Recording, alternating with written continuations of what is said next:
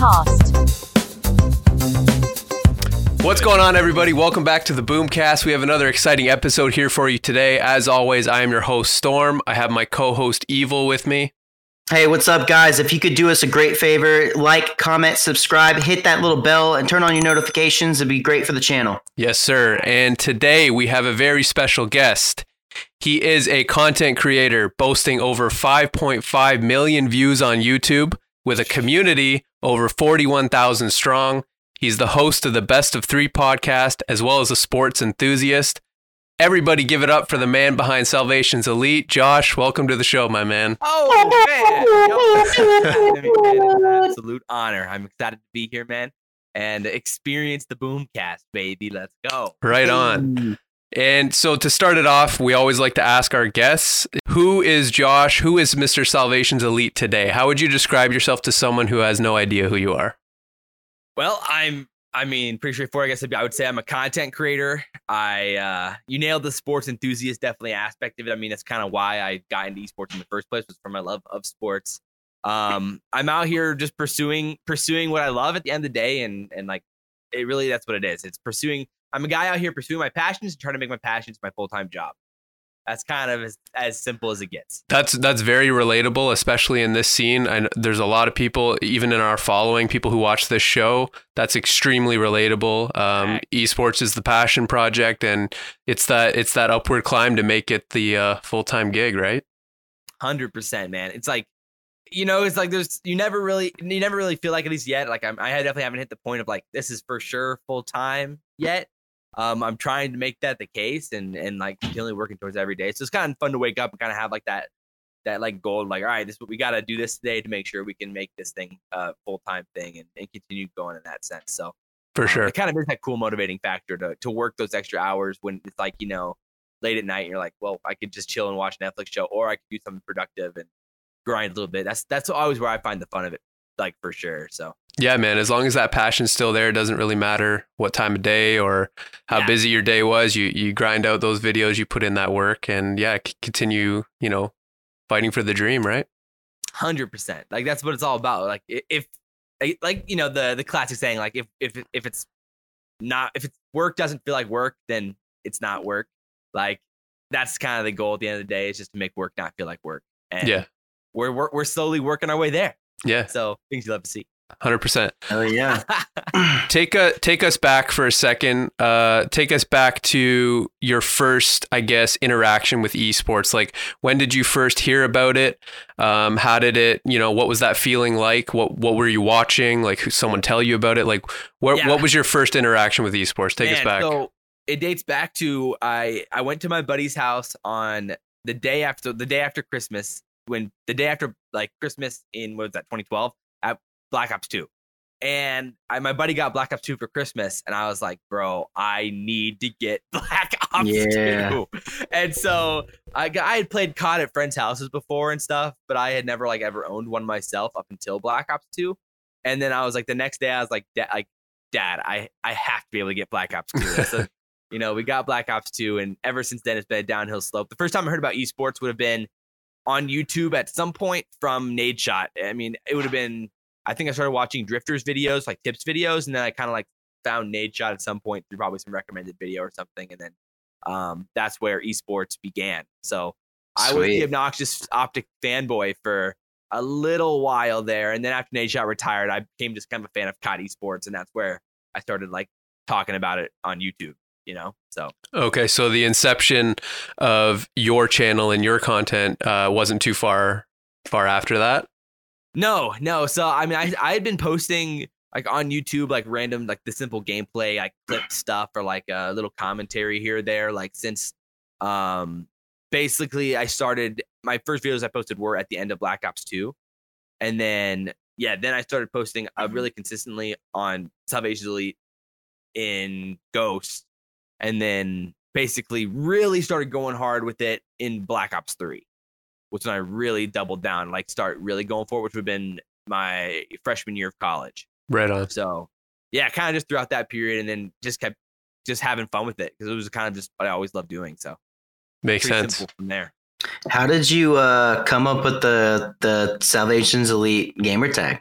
Oh man, classic. So um back at the end of Black Ops 2, I was like, I need to find people to play with. So I had like my buddies to play with. And then like especially at the beginning of Ghost, a lot of my friends didn't like Ghost, but I loved Ghost. And Ghost was so goaded. I loved it. And so I, I couldn't get off the game. And I had none of my friends liked it. So I wanted to just keep playing. I, I tried to find a clan to go play with. And there was clan wars and that was gonna be happening during Ghost and everything. So like I wanted to have a group of people to like really grind with. This was basically mostly pubs at the time, even though I was watching competitive COD. Um, and so I, I was like searching. I just literally searched like, like, clan, like, like COD Ghost clans or Call of Duty clans something along those lines, and came across Elite Christians. And I was like, I'm in. And so Yeah. basically, the, that was where the name Elite came from. Was like I wanted to like kind of create a gamer tag to like to fit in inside of the Yeah. clan. And so that's why I called myself Salvation's Elite, and that's kind of how it was birthed. I always love the pretty cool. stories, man, of people's like first gamer tags and how they came to be. Cause like oh yeah, oftentimes like so for example like some of your following for they might have an idea in their head of like how you came up with the name and it's probably like the exact opposite of what they're thinking you know what i mean right. Yeah, I mean, I- always thought it was. I just kind of like thought about it for a while. I was like, what would be a cool name? I don't know. Salvation. Sal- I'm the elite of this of salvation. I don't know. yeah So I was like, sure, why not? That'll work. hey And uh, I, because I was kind of like trying to come up with a YouTube name at the same time of like creating a name, you know, that would work well for that. So Yeah.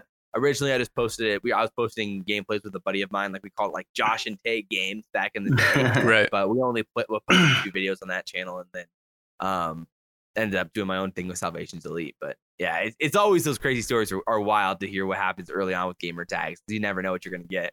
Are Right those on. videos still on the the Tubeverse? Yeah, I think so. There's some. I mean, there's a legendary one that I have. There's a, there's an absolutely legendary one which kickstarted my, which really inspired me to like really pursue, give me like or see like the road to go viral, viral at the time.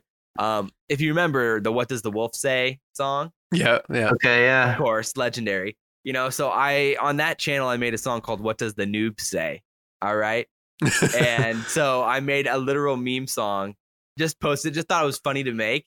And it ended up getting like 10,000 views. It has like a 50 50 like to dislike ratio. That's Wow. sick, dude. And I was like, so at the time I was like, oh my word, a video had 10,000 views that I made. And that kind of like really helped me, like really kind of gave me the next like kick to kind of post during Ghosts and uh, get the channel rolling in that sense. But it's kind of weird that that was what kickstarted it because the video We'll have to we'll have to So find that we'll I'm have to telling find that link and gas it up here, dude. so bad, bro. It's so bad. And look uh, people people if you're watching this right now Yeah. and it's on the screen we somehow got it out of josh and oh, I and mean, you know, well, and you can find it. I literally, it- it's there. It's there. Sniper goes bang, shotty go boom, nades blow up and sub shoot fast. Shocks go spark, axe goes whoosh, and the tryhard always wins. Spams go fast, rage quit now. So it's Okay. there forever. Yeah. And uh, so I have it as a secret command in my Twitch chat that I don't know if anyone's actually ever found. But I, I have talked about it a few times on other streams and stuff. So it is a good time. It, mm-hmm. it's comedy. I probably need to post a reaction video of it at some point, like maybe during the off season. oh yeah for sure you Yeah. got you have to Yeah. that's quality yeah. content And I also have a lot of like old videos that I privated because they were just so bad. Like I privated like three years ago.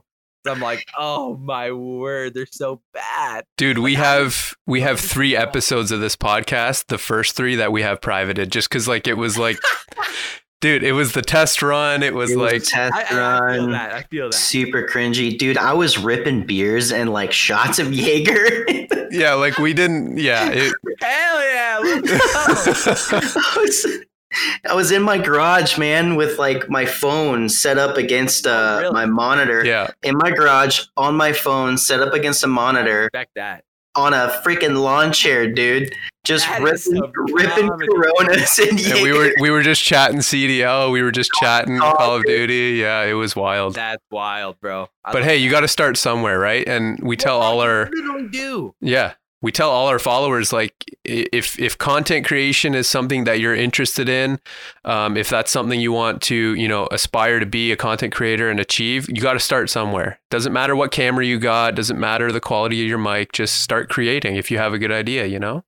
Yeah, literally. I mean, so many people like overthink the start. It's like you don't have to think about it. Just kind of post things that you are on your mind that you enjoy, or uh, just gameplays. Have some fun with it. Try to be a little bit creative. Put a twist on things, and just slowly develop your skills as a content creator. Because the views are not going to be there at the beginning. I mean, that's just facts. I mean, Yeah. I posted like hundred videos before I hit before I hit like hundred subscribers.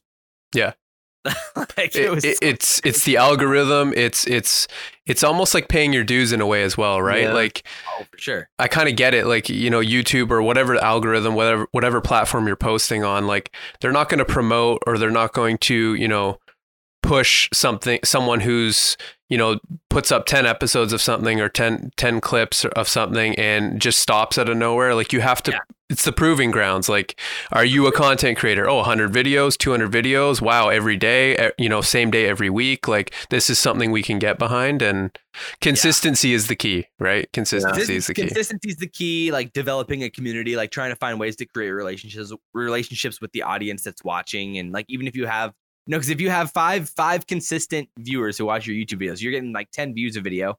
Like Mhm. if you can keep those five people around, that'll slowly turn and, and start snowballing. But you got to be able to keep them around and, and keep them Yeah. entertained and engaged and reply to as many comments as possible. And I mean, I've always really prioritized like replying to comments and, and being like proactive in that regard. And yeah, I don't know. There's just a lot of ways you kind of like really attack it. And I 100% agree that there is like that kind of like developing yourself as the content creator takes a lot of time. Because I mean, I mean, literally, I would say my first 200, 300 videos were terrible. Like, I mean, I, I could, I didn't even know how to talk to the camera very well. I just kind of, I liked hearing the sound of my own voice because that's why I'm obnoxious at AF. and so I didn't have a problem recording at 200 videos apparently. But like looking back now, it's like, bro, what Yeah. in the world? Well, at some point, I mean, so you, you think of your content. Most of your content is pulled from content, right? CDL pros. You're taking that stuff and you're creating your own version of it, right? Sure. To a certain extent, while it, while people started first going to you for that, now they're coming to to view you and your own like call it brand Yeah. voice. You know what I mean? Like people Yeah, are like- viewing your videos for you now more so than what the pros are doing. You know what I mean? So Right. No, yeah, hundred percent. I mean, like, you know, you want to get to a point, like at least with my channel, kind of like where it's like, you know, there's the like in a sports perspective, it's like there's the sports center that covers the news, which at this point is basically tactical rap. Yeah. And then like I'm trying to be like Colin Cowherd or like a, a personality, you know, your Skip Baylesses of the world, your whoever it is, to to kind of get the like Pat McAfee, bro. Pat McAfee's of the world to uh to to spin it and, and put that like extra flair of of take on it or like the, the the opinion or whatever it is onto the content. And I mean, I think there's a lot of there's a lot of room in the space, a lot of space in the rooms for people like that. Hundred uh, percent. to to do it. And so I mean that's the biggest thing is I think generally people see other creators as like uh interference. I mean like you know there are hurdles when when everyone's watching the flank after a video goes or after the matches go live. It's a little bit tough to live stream right after a match Yeah. right now because the flank Yeah. has like 10,000 viewers. It's all not to mention. I mean, the flank is also a vibe, dude. oh it is. And, and Like and- they hit and- that show out of the park. Oh, for sure. And Tommy brings the vibes and and uh, all the pros love him, so it makes it easy to get the actual honest opinions, which is something I've been preaching for a long time. That they need to have a former pro do do the post game interviews, even as great as like you know whoever is doing them, whatever it's like. If it's like in the past, like Jess or you know Lottie now, but like I don't know. I think you need to have their friends doing the interviews to Mhm. get the best out of them, and you're seeing what happens when Zooma's doing that now on the flank, Yeah. and guys are willing to just say it out how it is with him. So it's like, Yeah, it's a lot more It's been- honest. That love, that barrier is almost taken down, right? When it's a Yeah. pro to a pro. Exactly. And like the pros trust each other on that regard. And so it's like that's where it's been so good for the, the COD scene. And like we've never had pros talk about their gameplay after a match before. Yeah. And it's like that's kind of where I think the flank's been just so dominant in that regard and hard to beat with, with uh, viewership right after matches because it's just kind of like it just makes a lot of sense why it's succeeding. Man, I co- I completely agree with you. I mean, it's nothing against Lottie or any of them. I Oh, for mean, sure. I love having those females in the scene and stuff like that. But exactly what you were just saying, having another pro who's been in the league just recently, who is their friend, he still plays eights with them and everything. Yeah. He knows he's not going to get some weird off the wall questions that are just not really connected to the community. Sure. Um, you're going to get the stuff that people want to know. You know what I mean? yeah. And, And like I think Tommy does a great job of like asking those like like pinpoint questions, and Yeah. the pros respect him enough and like have enough of a like a, a past history with him to answer them honestly. For sure. Rare nowadays with the COD pros with how like like concealed they've been and secretive they've been the past two years. Well, Yeah. I compare it to so I, I live in Canada. I'm in the Toronto area, Toronto, Canada. shout out, on tour. Uh, huge uh, hockey fan, obviously. Wait, what? What'd you say? what'd he say? oh, I said bonjour. oh, bonjour. No, that you, you got to go more east. Montreal. Yeah, Montreal. Yeah, was a fantasy footballers reference right there. I, it's because whenever anyone's from Canada, the fantasy footballers just say bonjour. yeah, bonjour. So that was a fantasy football reference. Freaking D-gens from upcountry, man. I oh, know, Oh, man. outrageous. But I, I'm a huge hockey fan, right? And you know, the hockey player lingo is like it, it's well known, you know, it, in the sports world anyway. And their post game interviews are known as the most boring, bland, dry. Right. Like all of their interviews are just complete, you know, boringness. They don't give anything. They don't give any insight. It's all like the same answer. So I kind of They're attribute like on the ice, and Yeah. they're boring AF in the interviews. Like what? Yeah, but it, it's like that level of like secrecy almost, and that like bro code, um, like that hockey players code. Like they don't like to talk about things, and there's that level in the CDL as well of amongst the pros, and you know just another example of it. Like, but Zooma, like this one show is kind of like chipping away at that barrier. I feel like. Right, and I agree. It's I mean, like think about like Asim. Like we've seen countless interviews with him with the CDL, and I had never really thought twice about like if he's a good personality or whatnot. I'm just like, oh, you know, it's Asim. It's, he's he's chill. He gets hyped during matches, but like we've seen a whole nother vibe of Asim like on the on the flank that you had never seen before. And I'm like, dude, he could be an incredible content creator. Oh, if- yeah. if he wanted to be. And like we never ever saw that in any of the Rokkr content last year or like in any of the post game interviews because like there wasn't that level of comfort that the pros had. Right. And like that's why Tommy's able to bring it out. So it's like shout out Zooma for that. Yeah, for sure. Uh, back to you though, Josh. Wanted to get a little background. So, you know, speaking on, you know, finding your lane uh, within, you know, the esports world, content world, our lane, we, we, we kind of like to be the late night of podcasts here. Okay, I, I respect it. So we got a bunch of segments. We got a bunch of fun stuff that we like to put our guests through. So first segment I want to run you through, we call the Triple F segment.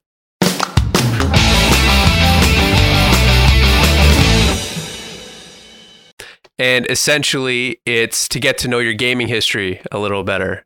See, Okay. see, see where you grew up, what games you started playing, etc. So the first question, it consists of three questions, three Fs. Uh, first question is, what was the very first video game you ever played in memory? That's a good question. Take us Um, back.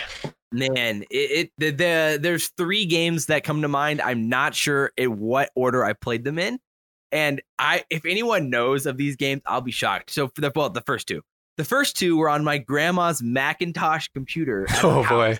and I could only play them at her house, and that's why I that's like one of my first video games I ever played. It was called uh, it was called Power Pete on the Mac, and it was like this game that was apparently just came with the Mac. And and of course somehow I, I found it as a kid. I don't even know how. And I played the crap out of that game every time I went to my grandma's house. And then it was also there's another one called like Road Runners on that on that Mac. And so I played those games a ton, like as like a three, four year old probably. Right on. Um, and those were legendary. But then the game that I probably played the most, like like preschool, kindergarten, that I know for a fact, like I played the crap out of this game was none other than the legendary backyard baseball. Backyard Okay. baseball. I played the crap out of Yeah. as a kid. I I would wake up like at my parents have to like have like I would wake up like at five a.m. like two hours before I'd leave for school just to go play backyard baseball. Yeah. That's a classic, was- man. That's I a was classic. obsessed. I was obsessed as a kid with it, and so uh, that's definitely there for sure. Did that spark any interest in baseball itself, or did you were you already interested in baseball? I was already a baseball fan, so like that kind of played into that. I'm sure. Um, my that was kind of like the sport that my dad watched the most, like when I was growing up, and Right so on. I was I was he's from California, he's Northern California, so a Giants fan. So I was a the biggest Barry Bonds fan growing up. I love Big Barry. Bonds. Big oh B. yeah, and uh, you know, and that translated to me loving baseball and, and playing that as a kid. But uh, yeah, it, that was definitely the, the first few games that came to mind. Right on. And that Macintosh was it one of those colored back ones with like the one screen? I I literally couldn't even tell you. I don't know. They were just. It was massive. It was Okay. you know, like the monitor was massive and it sat on top of like the desktop part of it. you know? Okay, so Yeah. the real old ones. Okay, I got yeah, you. Yeah, the real ones. So you got like the big old box and then the desktop on top of it. Yeah. You know, like Right yeah, it on. was wild. Yeah, so you've been Uh, gaming. You've been gaming for a minute, as they say. Oh yeah, oh yeah. I got suckered into that early as a kid. I was mostly sports games growing up because those were like the most like E-rated things my parents let me let me do. But Makes sense. uh, yeah, for sure. Yeah. All right. Next F uh, stands for forgettable. What was the most forgettable video game you ever played? So what that means is a game that you know you did put some time into, you purchased, but like you're, you know, if someone approached you with it today, you're like, hell no, I'm never playing that game ever again. That's a great question, man. I don't know. It's kind of a paradox because it's like if it's forgettable, then I probably won't remember it. Mhm. Um, hmm, that's a good question. Do you wait? Do you have an example of one of you guys's that that comes to mind that I could get that kind of like get my wheels turning? Yeah. Uh, well, Jim, we were talking about it last podcast. Uh, Anthem is one. It was a huge letdown.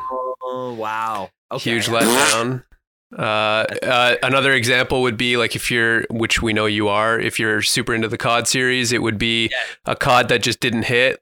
You know? whoa, whoa, whoa, whoa, whoa, whoa, whoa! All CODs hit. All right. Let's- let's- okay, fair enough. all right. 'Cause it's it's video games. This here's the tier list of video games. All CODs up here. Even Yeah. the worst one, like still off the screen up here. Think about Yeah. what. Think about a game that was just a huge letdown. Like you were hyped for it, but it yeah, that's a just, great question. yeah. Um, maybe maybe Battlefield One.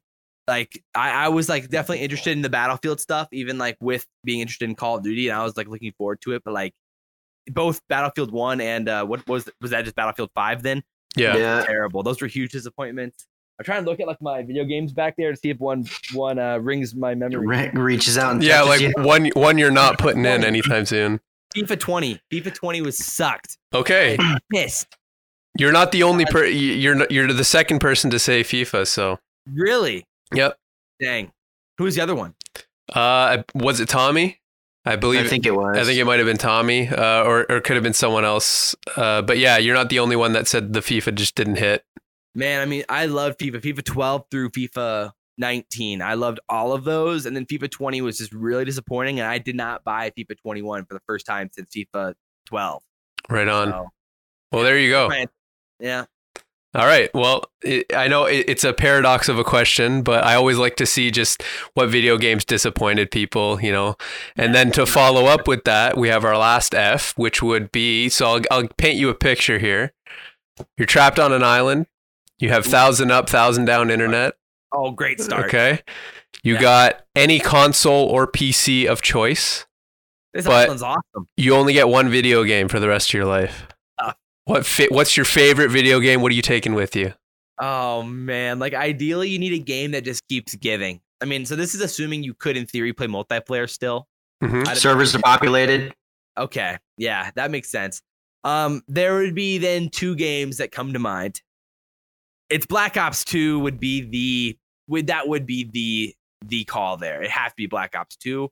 I mean, you got the zombies experience, you got the multiplayer experience. You know, you can keep yourself entertained there, Yep. um, at least for quite a while. The other game would be any of them, but probably Age of Empires 3 would be my other go to. I love Age of Empires, and you can keep kind of challenging yourself there online and offline with the CPU too. So right I would on. Go with one of those games as well. Be the other honorable mention. All right.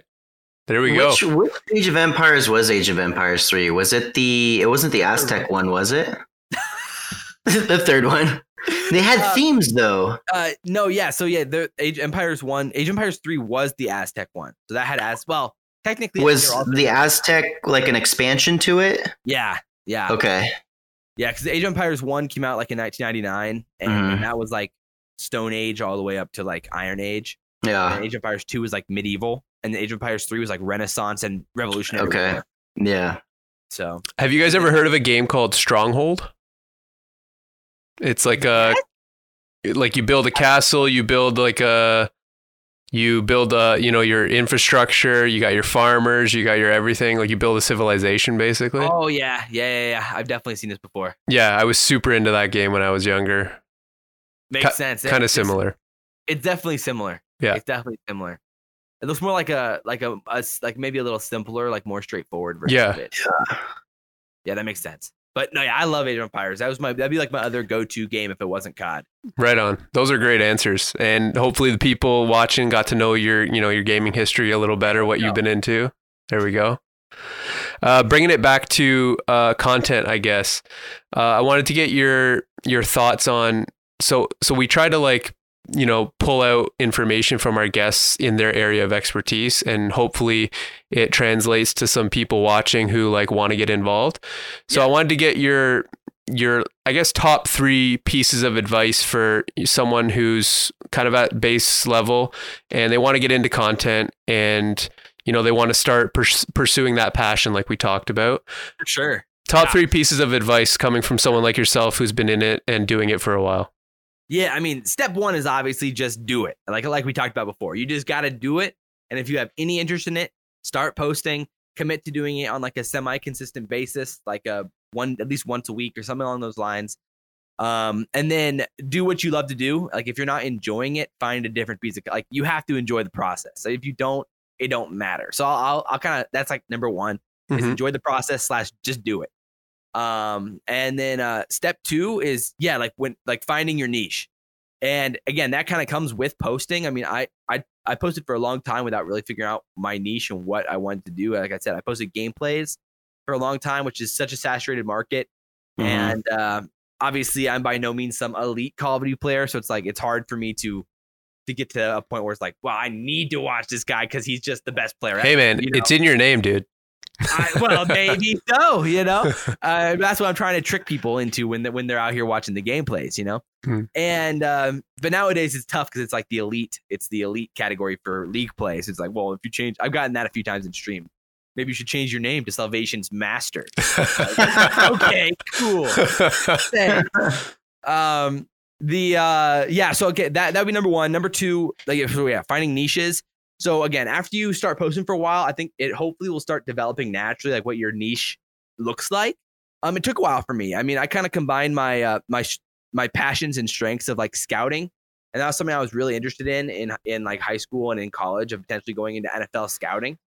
And i was like well i'm watching nfl film. Why don't i watch the pro cod film right on, yeah. I was like, why haven't I thought of this already? Yeah. And so I should just do that. And so I posted my first Learn from the Pros video during IW, the worst COD, and then went on from there. And so that kind of like the Learn from the Pros aspect of watching pros gameplay and breaking it down kind of became a staple on the channel. And uh, that was kind of the big breakthrough for me to kind of create my first niche. And then I started realizing there's there's a big niche for like spicy content and or hot takes in the CDL when it comes to like really doing like like the tier risk videos I do. Like it's so controversial and like it's basically a lose lose in the sense that like you're never gonna be perfectly right. Yeah, Someone's someone's gonna going get to offended. Someone's gonna be offended. You're gonna some people are gonna hate it. And so I kind of saw it as my second niche to kind of be willing to do that type of content and uh uh yeah rank players in that sense and so those are kind of like my two niches right now is the the tips slash breakdown and then the spicy hot takey type videos as Mhm. well. Yeah, for sure.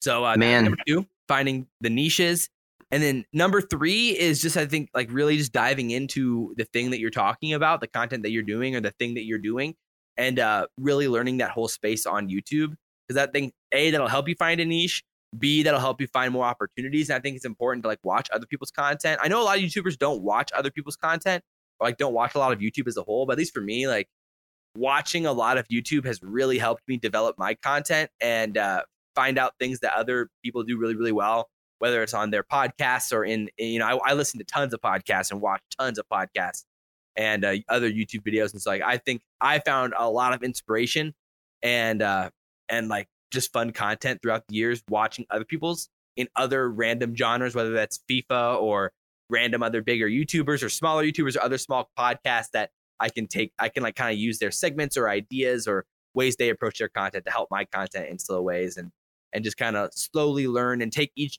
each day or each video as an opportunity to improve your content in one little way at a time which is kind of always been my my thought of it and my process and how i approach it Right on. I, I've actually hit on this on the TL at some point, um, just about the uh, the creation creative process, right?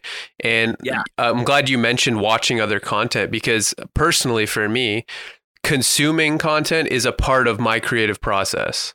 Yeah. I, I know for some people it's not, but I think it's important because when you consume other pieces of content, you can a get ideas. I mean, you know, the goal is never to like rip someone off or rip off what they're Mhm. doing, but just just the execution at which they're they're putting stuff out at it it gives you it sparks my creative you know process for me and you know just little things little minor details that they might be doing that I can maybe apply uh, I think it's a huge piece to the creative process for me personally One hundred percent. Like, I mean, it's so relevant even in watching in Call of Duty. I mean, like, I think it's like, like for me, it's. I, I mean, I do a lot of tips videos. I, I haven't done as many the past like month or so, just because it's been pretty slow with the competitive scene right now. Um, but you know, normally I'm doing tons of tips videos, and it's like if I'm not intaking other people and like trying to improve myself, I find myself getting into ruts of like, what should I talk about now? What should I improve on? Like, what should I try to like, you know, work through now? And so I think it's been that's always been really important for me to like in, intake other people's tips videos and like really like focusing on how they're playing and watching other people who are really good play. And then it helps me kind of like figure out a way in, in the content that I want to talk about as well. So I 100% agree with you in that regard for sure. for sure I got to give you some credit, man. If it weren't for your content, I would not be where I'm at today as far as knowledge of competitive Call of Duty and even like knowing what competitive Call of Duty is. Because it wasn't when last year when I actually got into this, when Modern Warfare, I literally searched YouTube like competitive Call of Duty, and Yeah. guess who showed up? Hey, let's go. this guy right here. So I'm not kidding you. I used to watch your shit like on my phone and then like apply it like shooting bots and stuff like at the same time. Hell yeah, that's Like sick. I'm not kidding you. Like That's so awesome. yeah I know, I so would not think for me, be it's here today if it weren't for your content. Thank you, brother. Well, I'm I wouldn't be here today if it wasn't for your content. Hey. I would not be here right now.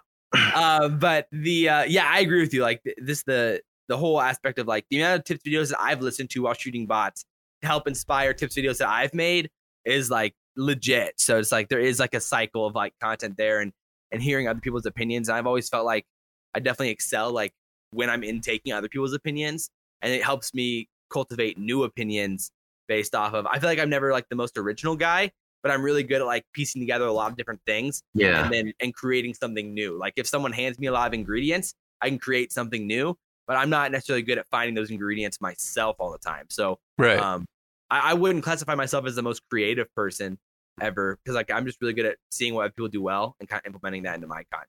That's a Yeah, that's a great analogy, a great way of putting it. Actually, like you know, someone who there, there's the inventors, if you will, the the super creative people who like, you know, they're walking down the street and this light bulb goes off and they just have this idea out of nowhere, right? But then you have people like yourself who can absorb content from all different angles and all different types of ingredients, like you say, and put it, make it digestible to the people.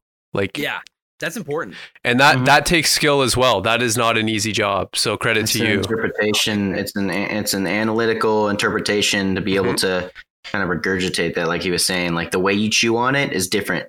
Yeah. You know. Yeah, for sure. And like this is like I th- that's what I'm always saying is like people are like you should be like an analyst for the CDL. And like I mean I mean I guess I'd be down, but I mean Yeah. like, in a sense of like Merk how Merk does it, where it's like live live breakdowns while casting is insanely impressive. Oh yeah. And like for me, it's like I gotta watch it a few times to regurgitate and like really like deep deep like deep dive into a lot of these things.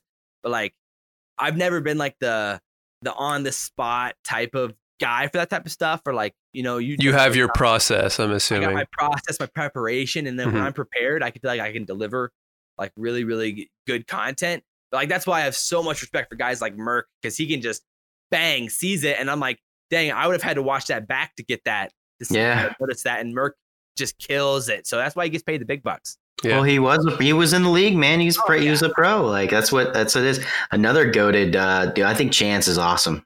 For sure, for sure. yeah, they're doing a great job over Great there. job at that. Yeah, I mean, like, you know, Merk. Yeah, I just both of those guys, Merk especially for for me is like just really impressive, and he does everything right, and like he's just a like stand up guy too. I I worked with him a little bit. I did my internship with MLG in their offices in Columbus, Nice. So, like I, I worked with Merk a little bit there, um, and he was great all the way through. So just as good off camera as he is on camera. So Uh, great segue because I wanted to chat with you about those MLG days. So, oh heck yeah, uh, what was that internship? Because there were some, I, I believe, shout out Icy for a second. Icy, you know who you are. yeah. He uh, he made us privy to Adding his ego. he made us privy to uh, some video footage of you up on main stage at some point um, Oh. behind the scenes. So I wanted to ask you about that specific uh, uh, interaction and what you were doing there and what that internship was like, and yeah, exactly how that came about. Yeah, so fall of what 2017, World War II release. So when World War II came out, um, I was you know in college and I was like looking for a practicum that fall to do a practicum. But my options were either do a practicum with the college, which is lame because I was already working with the Yeah. college for uh, athletics, or I go work with the high. I got a local high school. I was like, well, that's lame. And then I was like, I don't know. I wanted to find something more interesting. I was always kind of contrarian with that type of stuff. I didn't want to be like everybody else. Yeah. So Right. I wanted to do something more interesting. And so I DM'd Adam Apicella on LinkedIn and I was like, Hey, Adam, any chance you're looking for someone to come down to the office and help around? I'll do whatever you need. On like one day a week, I'll drive down. Um, it's like a two hour drive. I'll drive down once a week and and like do whatever you guys need at the office. And and he was like, Sure.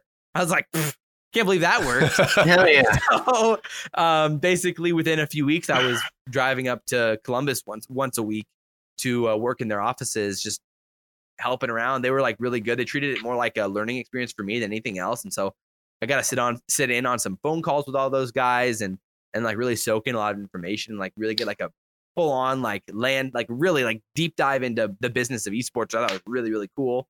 And uh you know the more the more i got involved the more i was like yes this is what i want to do and like be involved with for a long time. And uh, after that practicum they offered like yo want to come work events with us and uh, referee with the open bracket and maybe like some you know feature station and stuff like that. I'm like 100% i'm in let me know when where i will be there and so my first event there was uh, world war ii cwl dallas um, in december of that year so that was that was Cool awesome. experience, I- I- huh? it's- That's sick, single- dude. every single CWL event after that. And then uh, I was able to ref with CDL after it turned to esports engine working it. Um, and so I worked most of the events that in the fall or in the spring before uh, COVID. So it's, it was awesome. And it was like always a good time getting involved with the AM scene too and kind of getting my, keeping my paws in the AM scene and keep staying connected by refing it that way too. Mhm. Awesome. Uh, key thing you mentioned that we've talked about in, in previous episodes and, and something we like to relay to our audience is shoot your shot, man, because you never know what will come of it. Like that, that one, you know, message you sent on LinkedIn, like if you never sent that, like we wouldn't be talking about this right now. And you don't know like that, all that experience gained, all that behind the scenes knowledge you got, uh, you would have never gotten any of it if you didn't just, you know, have the courage to Yeah. send that, send that message. You never know. it's crazy, you know, and like, yeah, it was just a whole lot changed just because of that message to Adam. And so, shout out Adam for giving me the opportunity because who knows if I would have even kept doing YouTube or at least competitive COD YouTube if it wasn't for being that involved with the scene from then on out. So I don't know, who knows.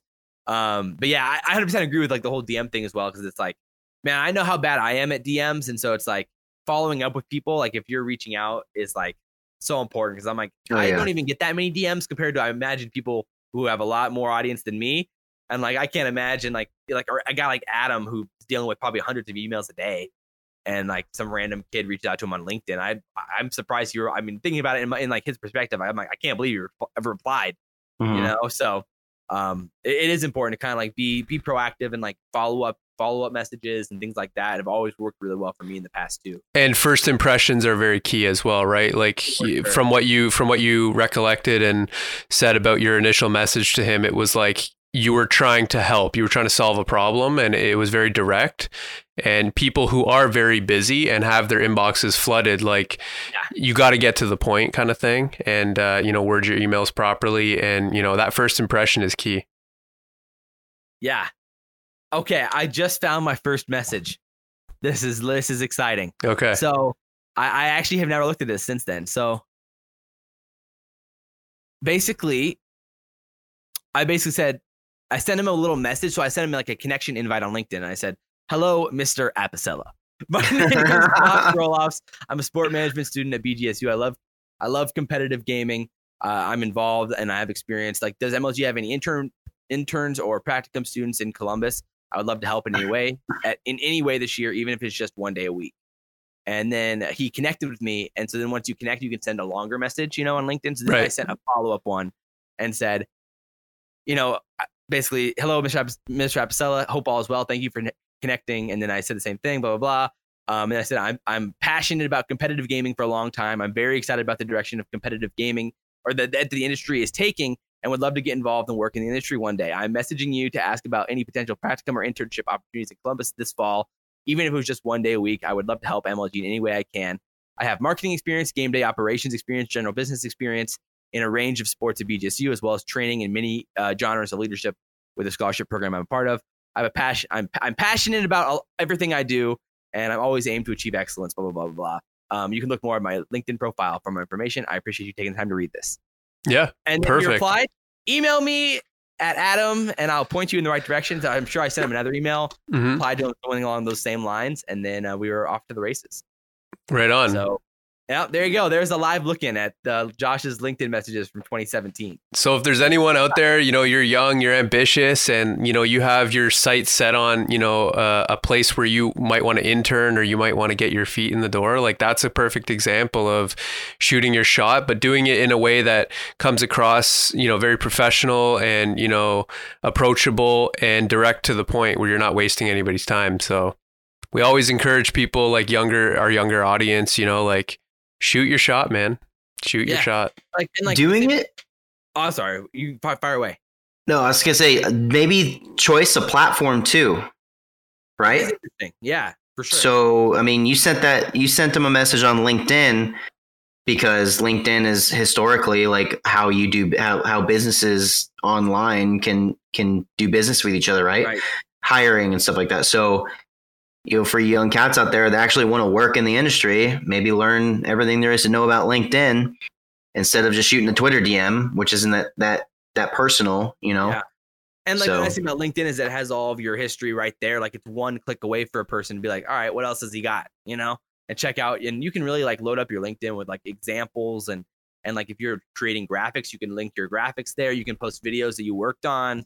Uh, there's a lot of cool ways I think to like really like make a LinkedIn profile that can like is in my opinion ten times better than like a like a resume or something like that. You know. Um, but yeah, no, I, I 100% agree with that. And like, um, it- it is it is like really interesting with like how that works with reaching out and what that could mean like um i don't know if you guys saw like the whole like little co- small controversy with like the Rokkr and like their job listing Yeah. kind of like Yeah. roasting them for only paying their interns like $15 Mhm. an hour Mhm. for all of this work that they were doing i was like $15 i'm like i don't know man that's kind of steep i Yeah. like getting paid royalty for an intern, I guess. I don't know. I had never worked an internship that was that was paid. So it's like yeah, I don't know. The whole- My yeah. opinion like if you're work if you're doing something you love doing, I think you're willing to do it for free at, at the end of the day. But obviously you shouldn't be doing that free for a long time. But like a foot in the door type situation where you're working like a little bit of time with Mhm. someone and helping in any way you can, I think that's the way to go to get to get involved and uh, Yeah. like really offering up your services and like being pretty precise with how you're like, hey, I can help you in this way, this way, and this way, and I'll work for free for this amount of time. And like the less amount of like negotiating that the person that you're messaging has to do, and it's more like just a yes or no type answer, I think the better.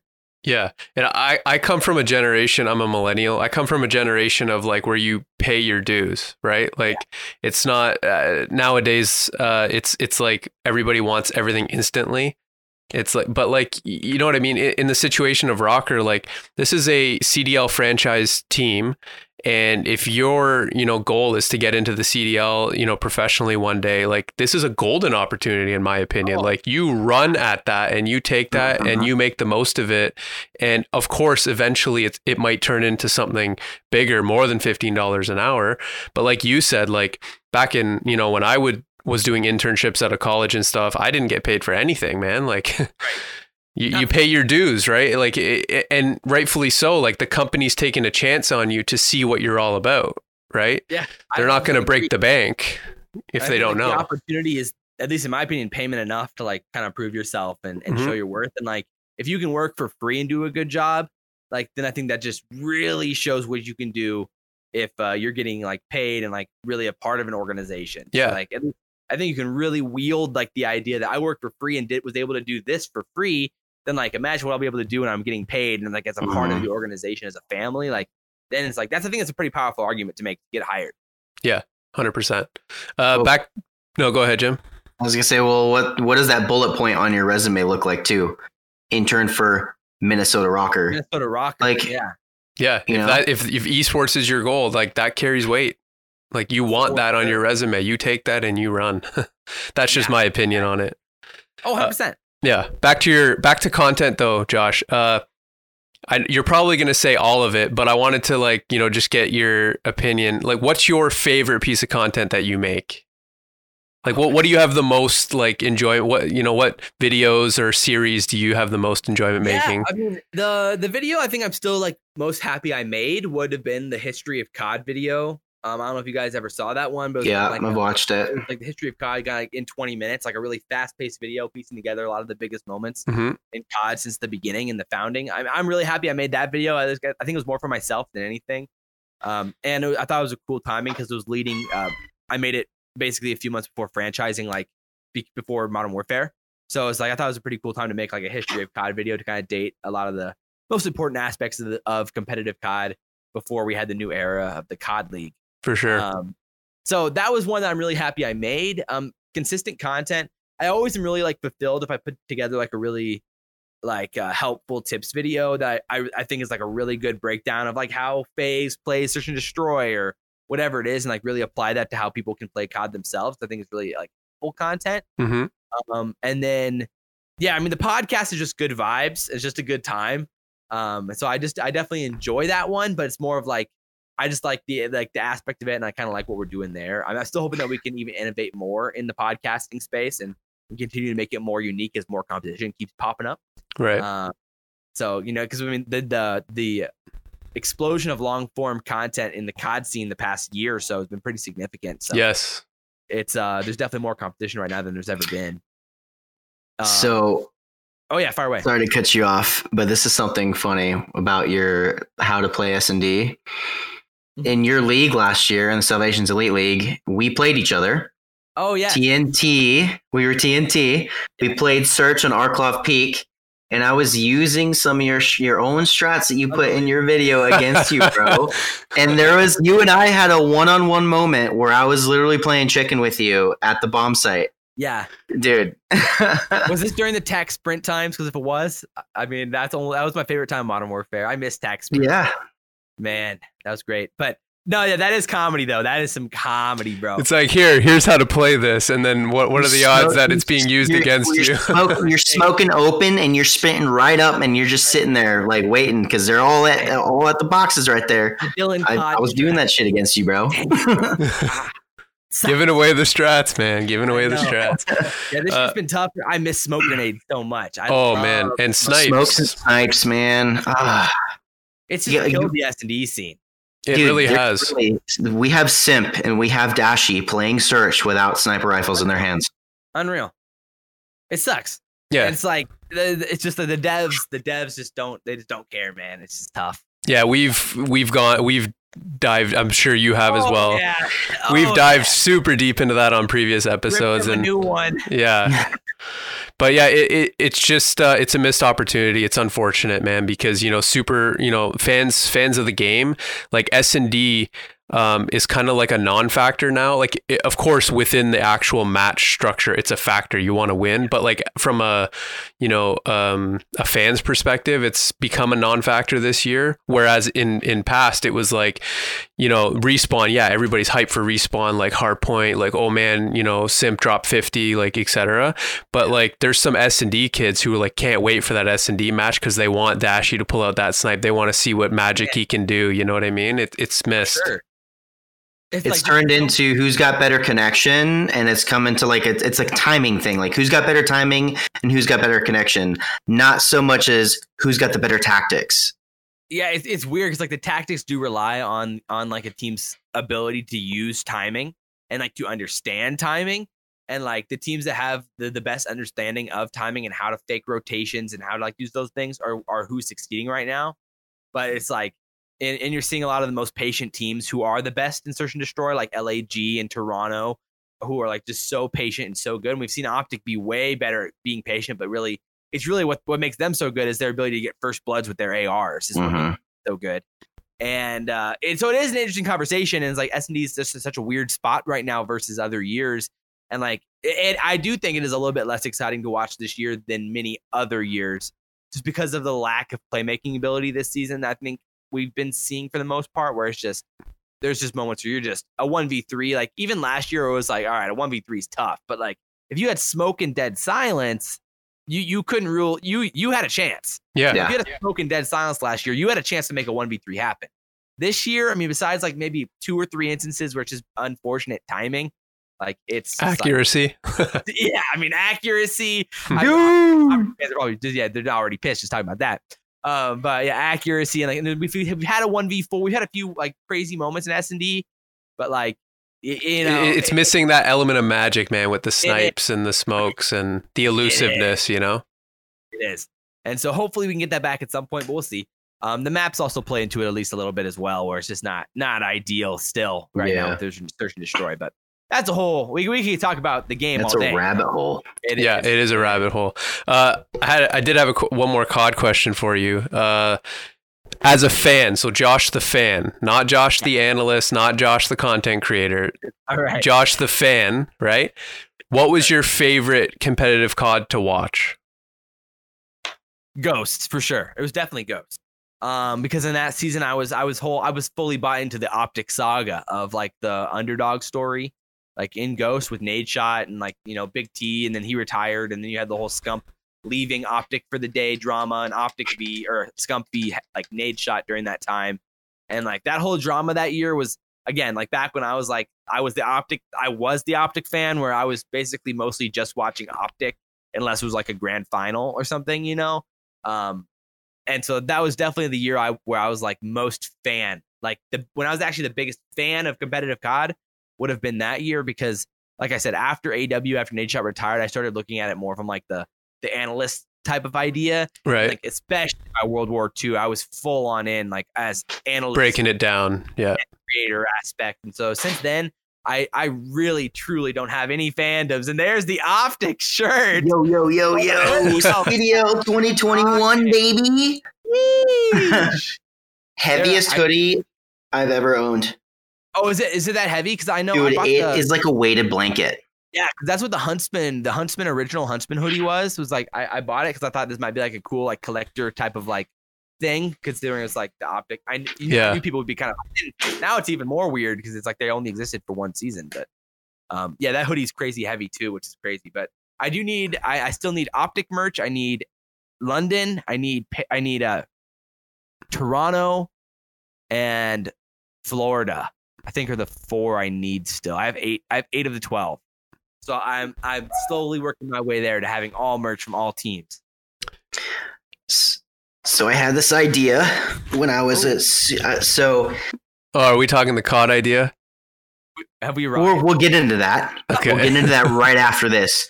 So I'm a huge soccer fan. Grew up playing soccer. I love watching uh, soccer overseas. I was stationed in Italy once upon a time, and it was insane. Like match day is wild. Who's your um, favorite international team?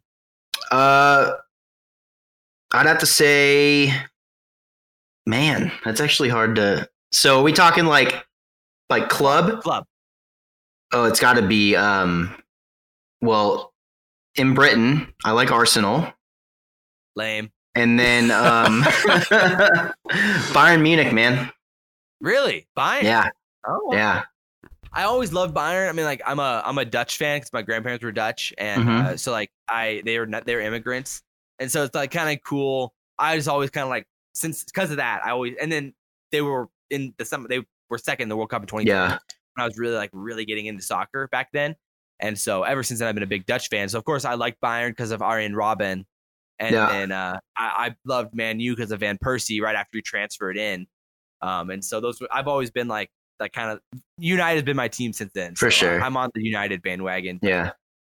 That's cool. But by the way, United States 2026 World Cup, we're finishing top six. At Oh yeah. We are going to Oh, yeah. finish in the 2026 World Cup. There's I a believe- I believe. I believe that we will win. no, so I wanted once upon a time. I wanted to get so every country I've been to, uh, like just personally visited. I wanted to get their their national jersey and then have it built into like a giant quilt That's cool. and like put it on like a garage wall or something and like just kind of start piecing it. I think it'd be so sick to do with like anything like Call of Duty merch or whatever. Like I think they'd be sick. Like that. imagine your entire wall just covered with jerseys, all like sewn together. And that's, just like fact. That's that'd art. sick. That's art. hell yeah. Let's, let somebody make that happen. Let's go. Hell yeah. now No. All right, Jim. going into my idea. Okay, this this has been hyped up, everybody out there. This I'm I'm looking forward I, to this. I don't even know it yet, Josh. So oh, really? Yeah. Okay. We're gonna Let's have to go. clip this too, man. So competitive Call of Duty as a whole, right? We struggle because we have a, a new COD that comes out every year. Right. Right. Imagine we take Cold War because it's a pretty decent engine. Movements, movements where it should be. It's kind of like it right now. Movement is similar-ish to Black Ops Two, in my opinion. You take this Call of Duty is like the base game for competitive, right? You you don't create any more competitive Call of Duties. You just Okay, use Cold War legacy- the engine Legacy competitive. a legacy competitive because I mean Counter Strike Go has been around. League of Legends, all these really successful esport games, they don't change their game. You have the professionals leading into every year vote on the meta. okay. The meta's got to be different every year. Map or like We're talking we're talking guns. Okay, you're voting on what's going to be the meta guns that year. And the the the for for the competitive side of the house, they're working with devs to to make sure things are good, we right? make this like the NFL draft. This is like an event. This is like Right? yeah, exactly how they're how they're grouping everybody. meta It should be it should be live, dude. You should have like an AR from every team, a sub from every team, a coach from every team. They have their little deliberation period, and everyone puts in. It's it could be a whole production, right? And then you have the maps, and this is the thing: you have so many weapons. You have all the SMGs that have been meta every COD. You have all the maps that have been in the in the in every COD. You have so much content and so much development that's already made for you. You don't have to reinvent the wheel. So every year you have a new set of maps that come out from different CODs. And then every year you have a different meta of weapons. But same same game, everybody can kind of get on board and everybody can get used to. Yeah, my, my my initial thought would be like, I mean, that's basically like what COD Mobile is in theory. Like it's the, Mhm. the base game with all the guns of history in it, with lots of legacy maps and yeah. uh, kind of a base to build off of. I don't know. My my only thought would be viewership wise is just like, Would it get stale? are we willing? Yeah, are we willing to to become stale? Like become like will the meta will your, will your meta draft idea like keep it fresh? Maybe it does, and uh and like we go from there. I mean, obviously the most real like the problem with this is that at the end of the day there has to be a revenue.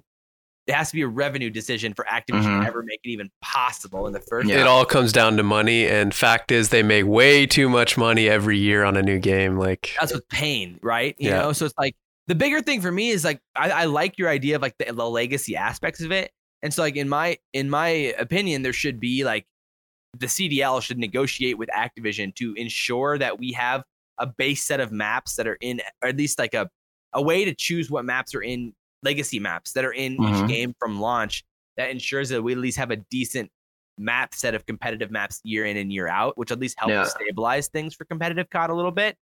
It's like every year when you're having to like go through and decide whether or not Hackney Yard is competitive or whether or not like Grazna Raid should be an S and D map, you're like, bro, like, dude, we're having to work with this. Like, Mhm. it's just so frustrating. Well, you see the historic. I mean, all the Black Ops Two max maps that are coming in, Right. And they're great. they're great. I mean, stand. I'm stoked for standoff. Oh, it's gonna be incredible. Yeah. yeah. for sure. And I, I totally get that. I think the bigger, the biggest hurdle would be, yeah, like the the staleness aspect combined with like again a bigger a bigger splitting of the the competitive users pie. If we've Mhm. got the Warzone people, we've got then the new Call of Duty people, and then we have the competitive people. Like you're just continuing to segment off the audience, is what where it's like in an ideal world we can unify those audiences to really start watching competitive COD And that's the biggest problem I think right now for competitive COD is that we've been continuing to push this way with, with gentlemen's agreements, while casuals are going the complete opposite way with Mhm. Warzone and things like that. And it's like we this is why we've been needing league play for 10 years and Yeah. it's just there's all these issues that, that come down from uh, stemming from gentlemen's agreements and the lack of league play that's Yeah. caused for a massive division in viewership even though Warzone can pull you know NICKMERCS Nick Merckx having 400,000 viewers on the launch of a new Crazy. on a new uh Well, I also miss the the CDL having their Warzone. Like, Events. yeah, that was where do they go? that, that was pretty sick. surprising. You know, It is surprising that they didn't bring that back. I wonder because there were there were dudes playing for for CDL teams that weren't actually on the team. And It was their content creators. Like those guys, they're like part of the CDL, like CDL teams. Is Aydan joined New York, and so it's like you. I'm surprised they're not doing more of that. Even Mhm. though Johanna Faries did say that they were looking, they were going to be implementing more Warzone into CDL. So I'm not sure why that hasn't happened yet.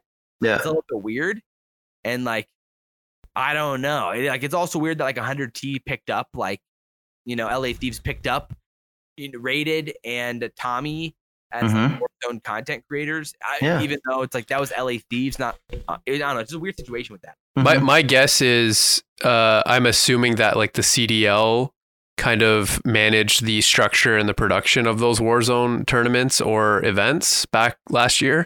My assumption would be that when COVID hit and they had to fully pivot to online, like all their resourcing went towards that, and you know they didn't really have any time for these Warzone tournaments, but.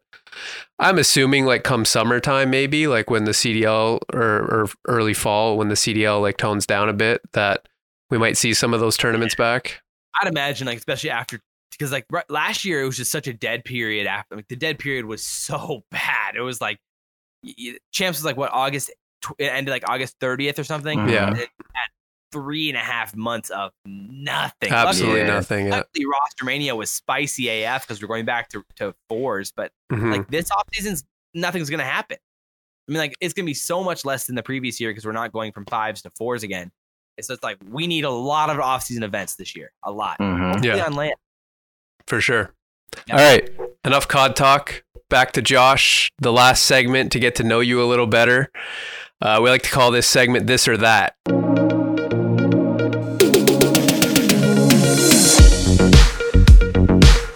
So, Jimbo, I need 60 seconds on the clock, please. Oh, Let's get it. Let's going to be get it, asking you a series of questions, rapid fire, this or that. You pick one or the other, uh, just to get to know you a little better. all right. Cool. Sounds good. Yes. Let me know when you're ready, Jimbo. I'm ready. You start it when I ask the first question. Cool. All right. You ready, Josh? Oh, I'm ready. All right, here we go. Nice car or nice house? Oh, nice house for sure. Not even close. What's worse, laundry or dishes? Uh, laundry. Okay. it. Jogging or hiking? Uh, oh, jogging, obviously. Bath or shower? Oh, uh, uh, oh, I'll take a shower. All sure. right. Sneakers or sandals? Sneakers, for sure. Sneakers. Hamburger or taco? Oh, hamburger. Tacos suck. Uh, online shopping or shopping in a store? Uh, online shopping. Uh, passenger or driver? Passenger. Why not? Tablet or computer? Computer, for sure. Blue or red? Blue. Car or truck? Unless it's Nebraska, then red, because go big red. Uh, car, for sure. Uh, candy or popcorn at the movies? Five, Not even close. four, Uh, Three. pancakes or waffles? two, Pancakes if they're chocolate. one. Coke or Pepsi? Last question. Pepsi, not even close. Wow. Okay, there we go. Got some spicy ones in there. Oh, yeah. Tacos are overrated. Oh, There's boy. no. Brother, I'm a chef. I am a chef. I can turn anything into a taco. Again, tacos are fine. Like, I'll eat it. If you give me a taco, don't get me wrong. It's going in my belly. the, the, the, the thing is, this is like, would I rather have pizza? Of course. Would I rather have a burger? Obviously. Would I rather have a hot dog? hundred percent. So it's like when do when do you go down the the totem pole of foods to hit taco? It's like eh, it's overrated. You're it's sitting around five, it looks like, on your list, or maybe even Yeah, lower. Yeah, definitely lower. Because then we're going like pastas and we're going like other meats, and then we're going, you know, like all types of barbecue, anything. Right. talk. For sure. know? All right, we've hit the point in the podcast where we are doing the first episode of our new segment called Clip It, where we, myself, eVoL, and Josh, our first guest judge, will be reviewing people's clips that they have submitted and rating them. Uh, the the winner of today's episode gets entered into our leaderboard, and they're going to be hit with a prize. So, if anybody who's listening on Spotify, uh, head over to YouTube and you'll see the uh, this segment. Um, you won't be getting it on audio, unfortunately, because it requires you to you know watch the clips. but yeah, stay tuned and head over to YouTube to watch this part. Get those YouTube ads, baby. yeah, uh, Josh. Just to end it off here, man. Wanted to say appreciate you. Uh, appreciate you know keep killing the game. You got your content. Your content's on point. Uh, what you do for the COD community is amazing. It's on point and uh, it's inspiring, to be honest with you. And it was a pleasure having you on the show today. Great to get to know you. Hopefully, the people watching got to know you a little better on a personal level and took away some, you know, gems of advice and information. And uh, yeah, just appreciate you for coming on, man. Yeah, man, dude, I, I I love doing it. Maybe I can come back on again at some point and we can hash it up again because uh, it was a For good sure, time. man. 100%. We will run it back in the future. For sure, dude. I'm looking forward to it. 100%. Jimbo, any last words? Uh, no, man. This is honestly like I knew we were gonna like from just the interactions we've already had between playing in your league and and doing everything last year. Like consuming your content, I'm kind of like a little starstruck right now. Not gonna lie. Like Salvations, like this is kind of cool, man. So.